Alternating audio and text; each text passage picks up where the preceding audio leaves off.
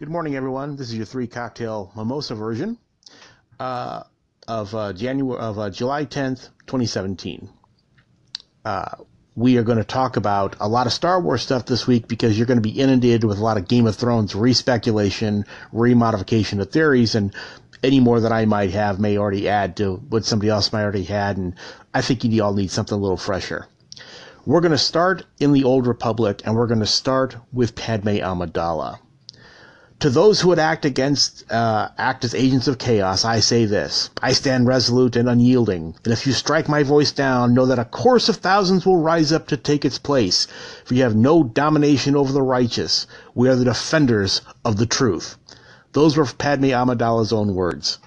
Padme, a female politician who became the leading voice for peace and diplomacy during the last days of the Galactic Republic. So very important. From Wikipedia in the canon section, that particular section, because it simply states that Naboo, representing the very best of the Old Republic, to me says that Padme Amidala was the last light of the Old Republic before, as we know, the Empire and the Separatists take over and start a war, as we know how it eventually all ends up ending, and will continue to go on further as we go down the line in 7, 8, and 9. But Padme is interesting to me. Padme didn't start off poor, but she didn't start off well. Worked her way into her position, and wanted to, for her whole life, decided to get into public service and be a career politician in the best possible way possible. She had no monetary ambition, and only really came to prominence on a galactic scale when the Separatists invaded and created the blockade, right? Which, of course, we all know that the Emperor, Senator Palpatine, at the time, used that to force a vote of no confidence as a way to start moving himself up the ladder of chaos, aka Littlefinger. But Padme kind of went along with that ride, got swept along in this wave of fame, okay? But I think she had other dealings with other senators and other beings out there, okay? Primarily, I believe that she and Duchess Satine have had a long relationship. Naboo is a prominent planet. It's a wealthy planet. It's mid-rim, which means that it's a gateway planet. If we look at a map of the United States, it might be Chicago. Okay, it could be New Orleans. It's in the middle of the country. Could even be Dallas or Houston. It's in the middle of the country, acting as a gateway of transportation and commerce. But it also maintains tradition. It still maintains a tremendous amount of traditions of the Old Republic. And I think this is so incredibly important to understanding who Padme is. Padme, at the end of the day, is someone who likes and represents order. She is someone who has seen order work and work in the best possible way. Okay, everybody has their place, but if you have ambition and work hard, you can overcome any obstacle. And the government, as she sees it, was her way of being able to provide those people with a hand up, not a hand out. That's how she perceived government, in my opinion, and that's what she chose to spend her life doing. Ultimately, she encounters Jedi. Jedi are kind of run around outside that system, okay? Jedi kind of take orders from something else. Though she may not understand what the Force is directly, she has seen its effects. It could be it's a religion of some kind, from what it seems to be, from that particular perspective. And it's not like Jedi haven't come and gone on the planet of Naboo. If they're the last light of the Old Republic, there will be representations of temples on Naboo, where you can go and visit, okay? So she is well acquainted with how that all works. And we'll get into more of Padme in just a little bit. Thanks. Good morning, everyone. This is Padme Amidala, Last Light of the Old Republic, Part 2. So we heard in part one a very, very brief history about Padme. You can go back and read a tremendous amount of it on Wikipedia and other great places in Reddit and in actual canon, comic books and books. But I want to begin to talk about now the problems that she would have in such a life of service. She's not serving herself.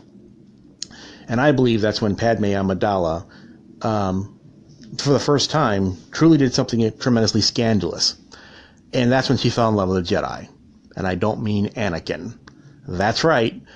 Padme Amidala, in my view, did actually have a romantic relationship with Obi-Wan Kenobi. And it wasn't a single one-night tryst. I believe that as Padme is giving herself to a life of service and is seeing giving more and more of herself away, Jedi fascinate her, particularly Obi-Wan Kenobi. Now, Kenobi's going to come back and forth to Naboo. He is going to talk to dignitaries, and he's going to have assignments, right, going back and forth. Padme met him when he was younger with Qui-Gon Jinn. And so they, I don't want to say essentially grew up together, but they certainly had a long-standing friendship that could have blossomed into something romantic, because what does Obi-Wan Kenobi truly at the end of the day represent to Padme? Obi-Wan represents freedom with responsibility. See, Jedi live a life of service, but they are not bound by conventional rules. They are bound by something larger themselves. And this is what fascinates Padme to no end, that there is something more than just the day-to-day grind of smaller problems. Padme is bored. She is tired. And someone like Obi-Wan Kenobi, who enters into her life and honestly, in my view, states to her, look, I like you. I even love you to a degree, but I can't marry you. Attachment to that degree, we can't do it. And tries to explain to Padme in his own way that particular aspect of the code. Think of the wall oath, right? I'll never bear children. I'll never have a wife. Why? Because those things commit someone more to an individual than to the cause. I believe something like this allows Padme to fall in love more with Obi-Wan than anything else, because there's no obligation.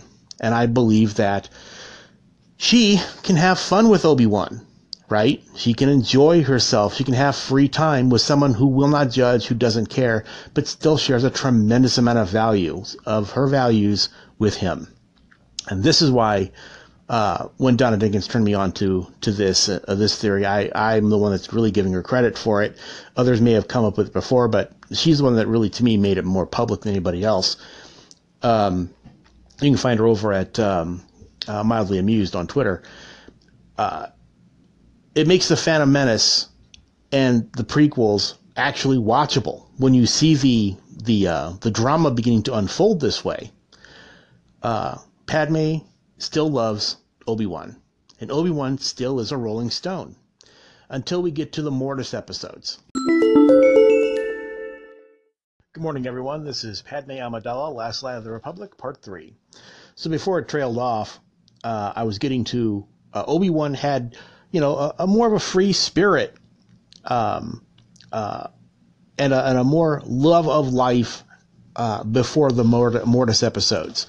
And if you remember from the Clone Wars, the Mortis episodes were Ahsoka, Anakin, and Obi-Wan Kenobi were taken to a place of great force, where the force was incredibly concentrated, and that's where they meet the father, the brother, and the sister. Force beings that were so removed from anything that they had ever encountered. And once that episode had ended, Obi-Wan's attitude changed.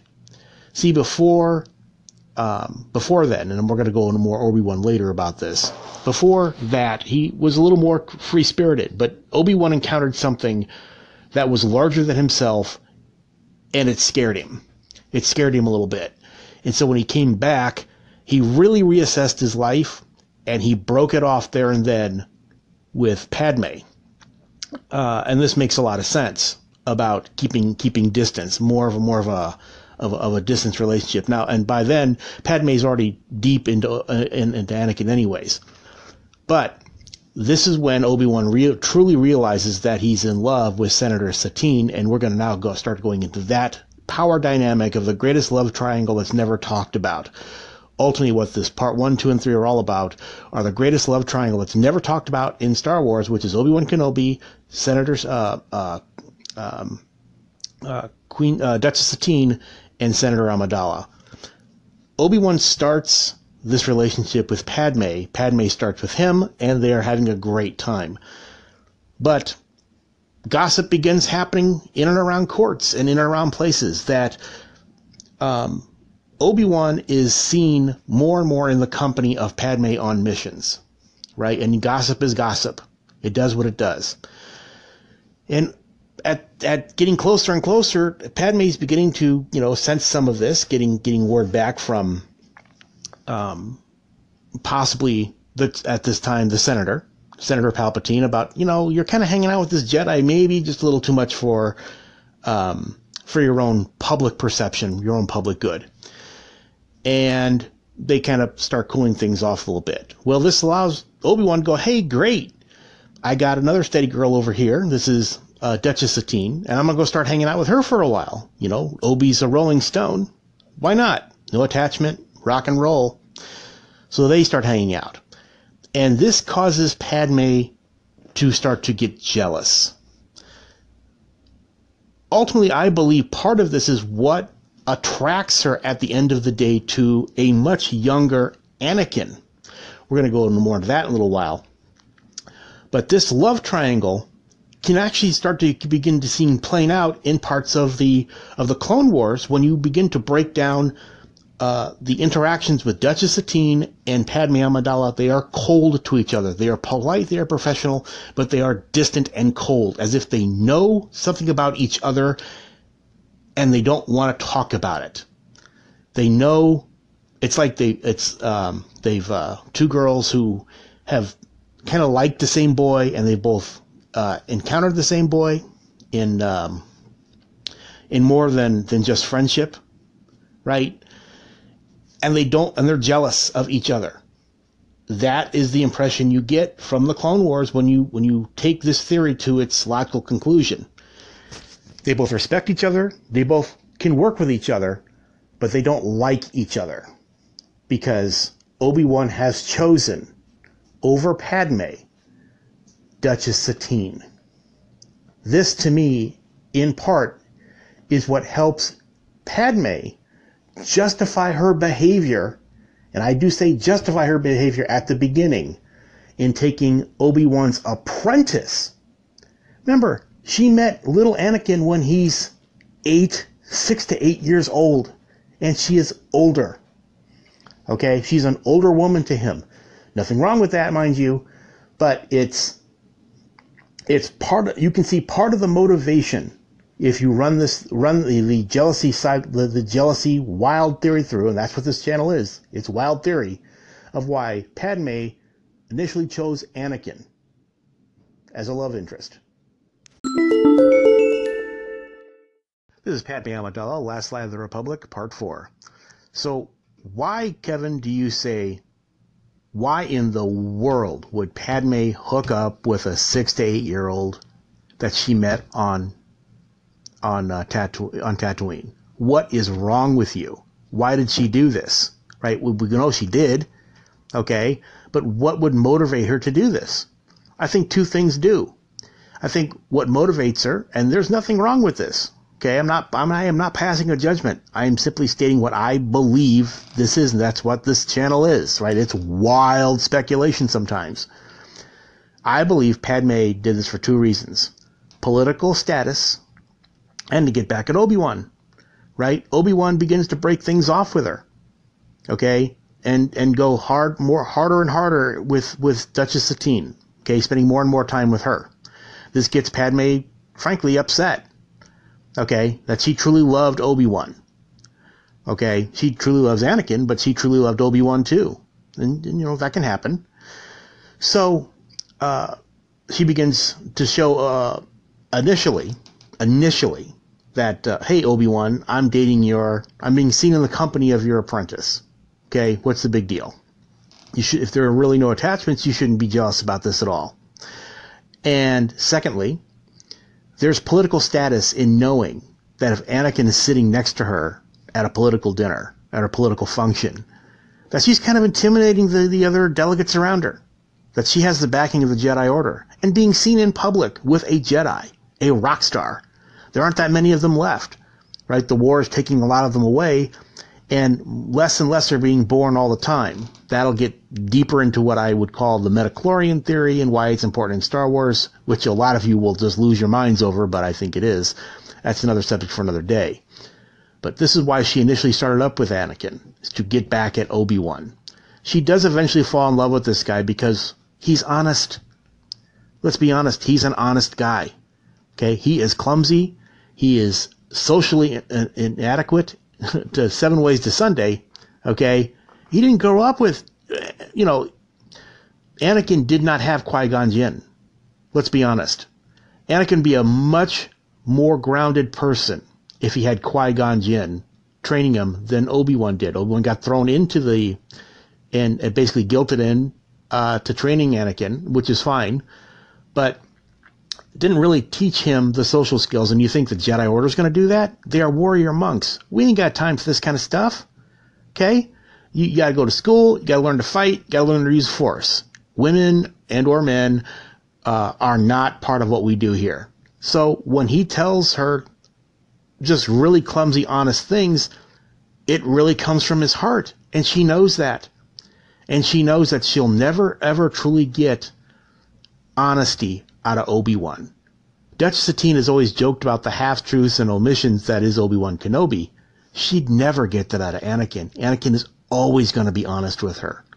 And that, at the end of the day, is why I believe Padme ultimately ends up choosing Anakin over Obi-Wan, to, as we learn later, is a great mistake.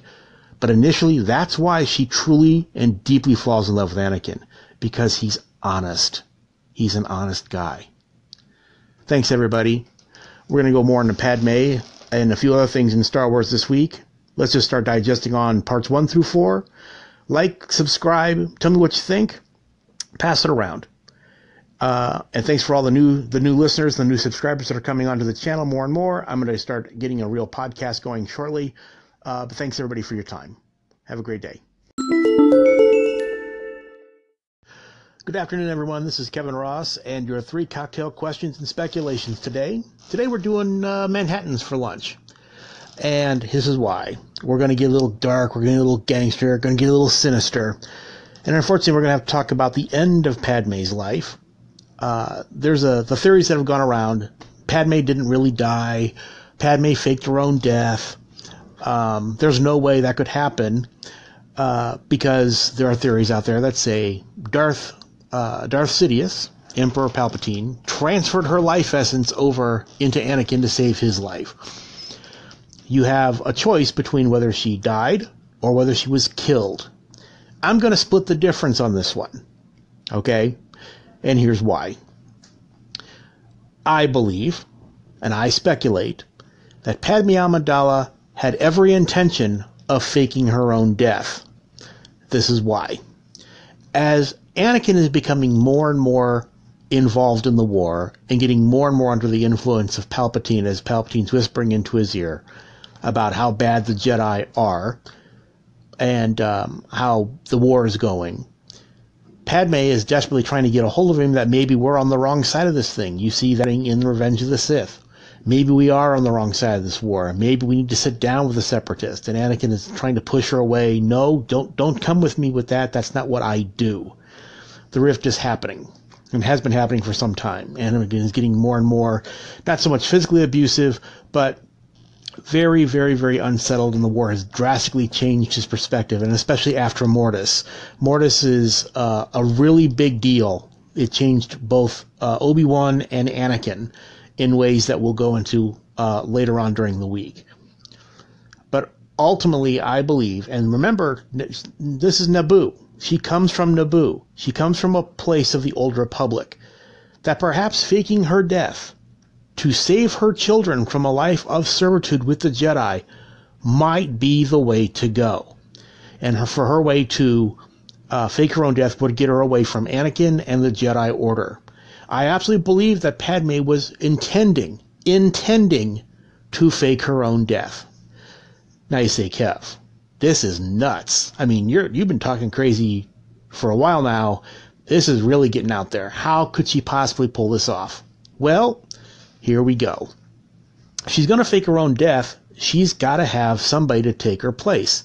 We're now in a universe in Star Wars where you can detect almost anything about a person, right? In A New Hope, in the lowest, scummiest bar in Mos Eisley, there are sensors set up to determine if someone's enough of a droid or not to come into the building, right?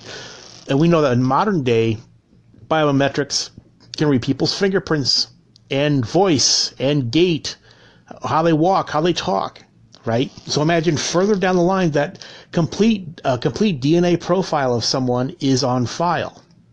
Well, how do you avoid all this? Welcome to the handmaids, okay? Can you imagine having to undergo treatment to fully become a handmaid with Padme? You're going to have DNA treatments. You're going to have new blood work done. You're going to have your features altered surgically to look and behave like Padme, down to your fingerprints and other biometric means that we don't know about today, but they would certainly have then, so that you could pass in under any circumstances as Senator Padme Amidala. Well, we lose a bodyguard on the platform with a bomb. Remember? We never see what happens to the body, do we? No, we don't.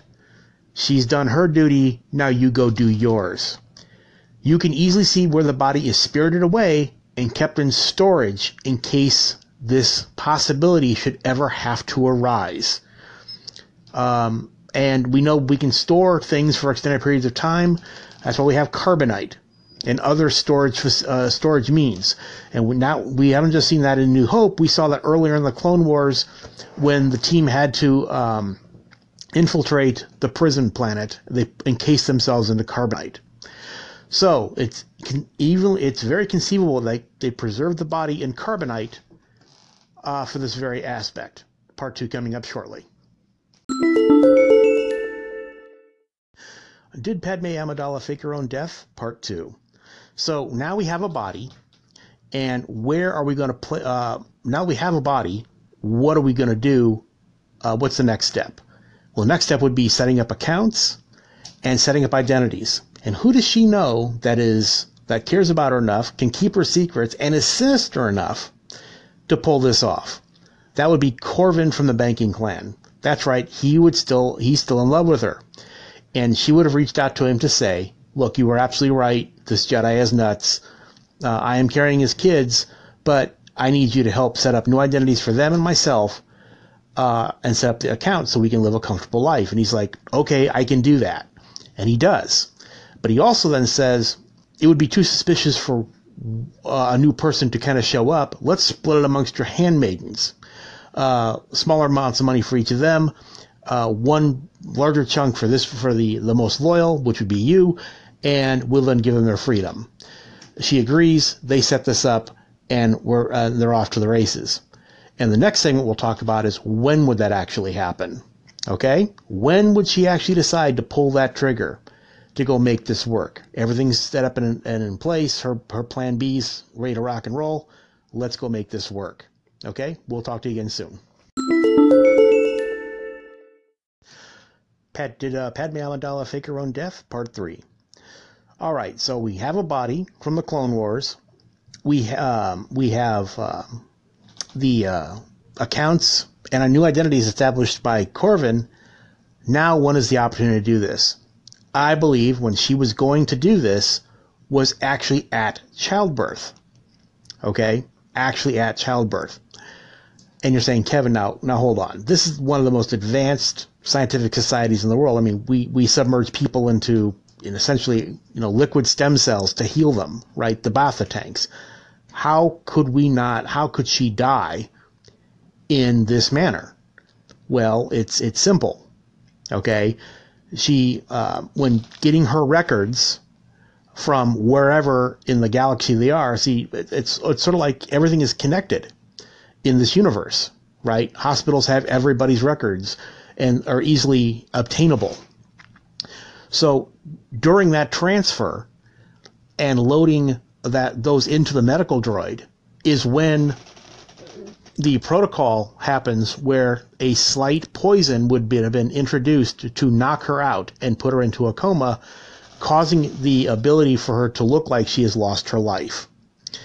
But they are going to rescue the children, right, one way or another, and the children would be taken away, right, and put into the family, and things would be done accordingly.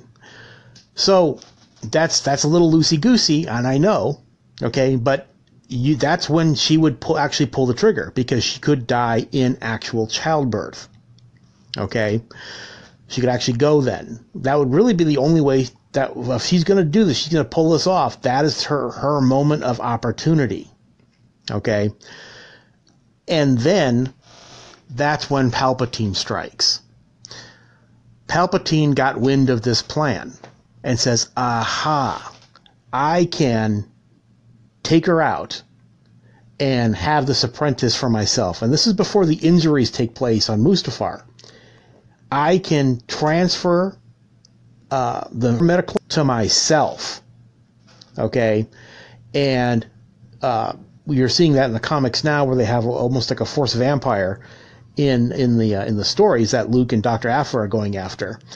And so they're beginning to explain, to demonstrate how this is even possible. So Palpatine is actually planning to kill her without her knowledge, okay? Even though she's got this all set up ahead of time, and the rest of her family would know and would perceive it to be just the procedure going wrong, okay? The procedure going wrong. No one would question it. And for Palpatine, it's a win-win-win all the way around. Force kids, a dead wife, and an angry apprentice. An angry Jedi who's about to be his apprentice. There's no way he can lose. No way he can lose. So, as Padme's going to, supposedly going to this life and death coma, razor thin coma for everybody else to detect, and the robots and the droids are pre-programmed to that. This is her level of that. That one level is where life actually is, and programmed where just above that is where life is supposed to end, but really she's alive, and the droids are going to count her as dead. That's when Palpatine would strike and actually kill her. So yes, she did plan on killing herself, and yes, or faking her own death, and yes, Palpatine did kill her. See, it all matches up and it all fits. Does that make a lot of sense? I hope it does. We're going to go into the next phase of this, Corvin's revenge, in just a few minutes. Thanks, everybody. Like and subscribe. Pass around, share with all your friends. Thanks very much, everyone. Did Padme Amidala fake her own death? Part 4. So here we are in more depth and detail. So let's really run through this timeline properly. Padme was planning on dying in the hospital in childbirth, quote-unquote dying. And how you fake that is, let's just say that, and keep the math simple, that her vitals need to be at 10, okay, 10 units, in order to be barely alive. Well, they're reprogramming her records and downloading the virus into the medical droid at the time that the droid is pulling her record, her galactic records, to where if she's at a 12, it's really... the droid reads it as a 9, okay? At that razor-thin level that she is barely alive, but the droid perceives it under his programming as dead. That's how the droid could say, I don't know, she's dead. I don't understand how it happened, but she is. I am confused. Not great, but it's there. But here's what's very important about this. Palpatine has always known. He's always kept his eye on the ball on the Jedi and the people around the Jedi. and has determined that Padme is communicating with Corvus and sees the plan. And Palpatine says that's a win-win-win for me. If Padme's out of the way, there are still Force-sensitive children out there that I can snatch up, and there's an angry Jedi who's very, very easily swayed to the dark side of the Force now. I own him. He belongs to me. It makes all the sense in the world. So what happens is Palpatine was planning a Force transfer of life from the Midi-chlorians, and we're going to go deep into Midi-chlorians later this week, right? I know that's massively controversial for a lot of Star Wars fans, but I believe Midi-chlorians are extremely important in Star Wars, and when you hear my explanation, you'll understand why, but I don't mean to digress. Palpatine then was planning to life transfer those Midi-chlorians out of her and actually kill her. Okay? Actually kill her. So, while this whole drama is being set up ahead of time, Mustafar happens. Anakin almost kills her, the labor goes into a forced labor. They have to rush her out, and now Palpatine is scrambling to what do I do now? And it turns out that I have an opportunity to not only kill her, but I can save my apprentice by force transferring now her life essence into Anakin and reinforce him to keep him alive while I'm kind of putting him together, okay, reassembling him and putting him together in the most haphazardly way I possibly can. But it's there. He's fixed. He's assembled. He's alive. So the connection they had and the love they have for each other makes it extremely easy for Palpatine to transfer from one to the other. So, yes, Padme did intend to fake her own death, but Palpatine actually killed her.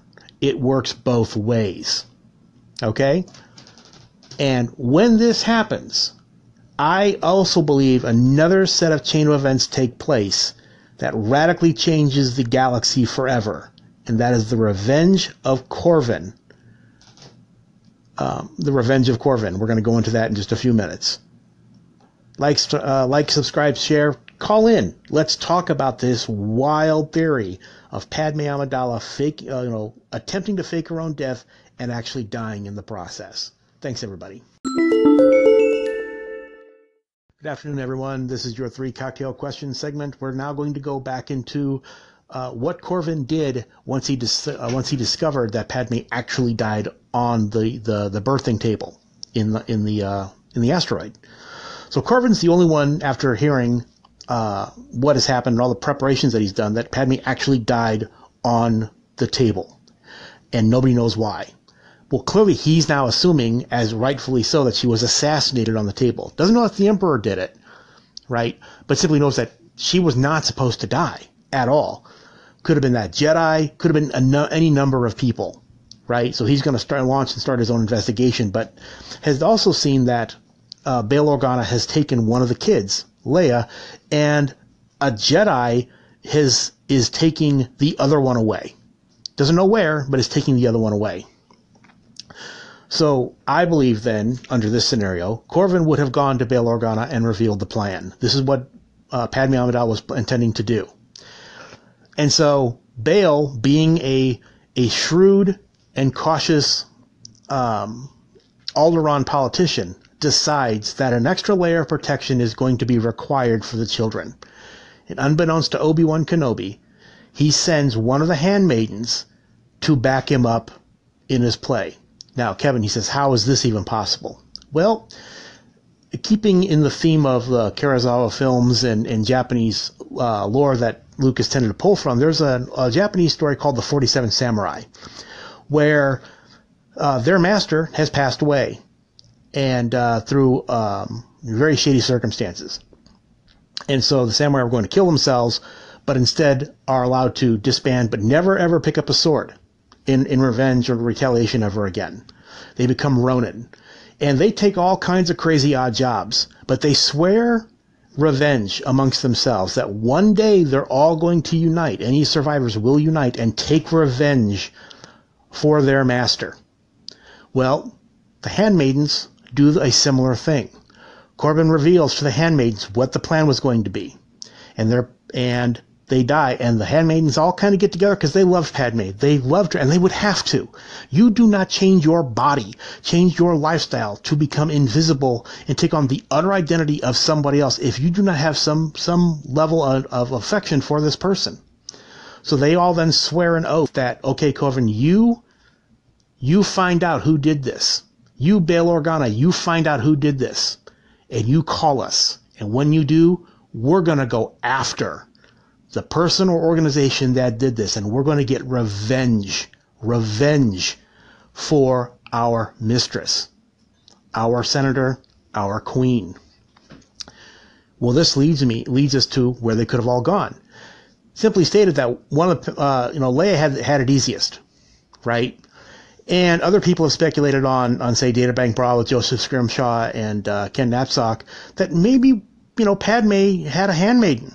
One of the handmaidens was kind of like in the household, right? And that's how Leia could go back and kind of remember stories about her mom, right? Because one of the handmaidens was, I was there. I'm telling you about your mom, right? How wonderful and sweet and kind she was. Yeah, and I kind of looked like her, right? And kind of altered with her. So it wouldn't be a shock to Leia to ever know that this kind of a process would ever happen, right? Her mom did it. Her mom had bodyguards and handmaidens like this.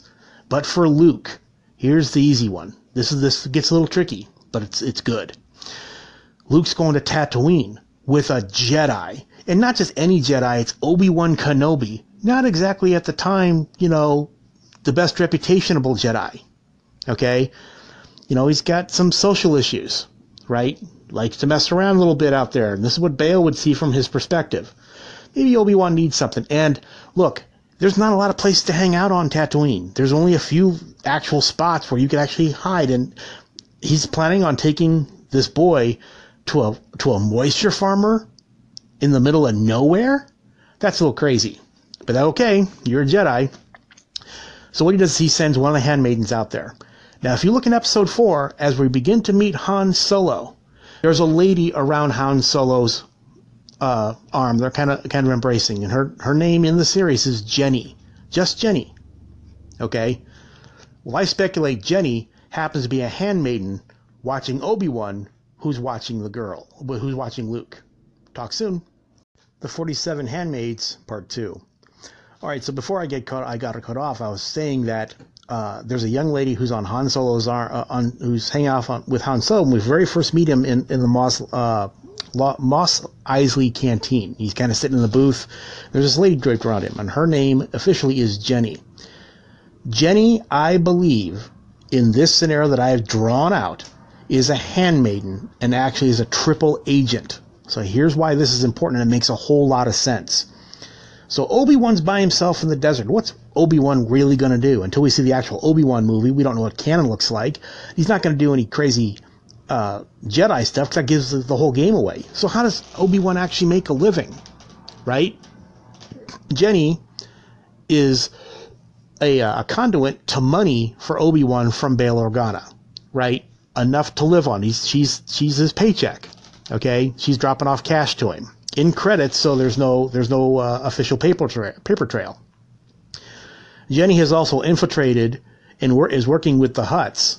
Okay, so she can keep her ear to the ground about the underworld, and then passing, of course, stuff off to Bail Organa about what's going on in the underworld, right? But ultimately, she is loyal to her handmaidens and that sacred pact that at one point, okay, they're going to, Corvin and Bail are going to reveal who is ultimately responsible for Padme's death, and the girls are going to unite and ride as Ronin samurai to take out, in this case, what would have been Emperor Palpatine once and for all.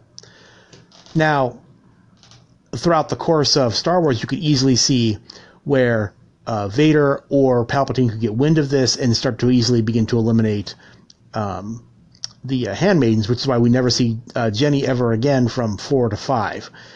Vader could have discovered her and eliminated the threat. But it does make a lot of sense how Obi-Wan could have made a living in the desert by himself. Because what is he doing? We don't know. We haven't seen the movie yet, if it ever will exist. But Bail's got to figure out how to let him know some way or another that it's time, right? Because we haven't seen Rogue One. Bail also needs what's going on in the underworld out in the Outer Rim. Okay?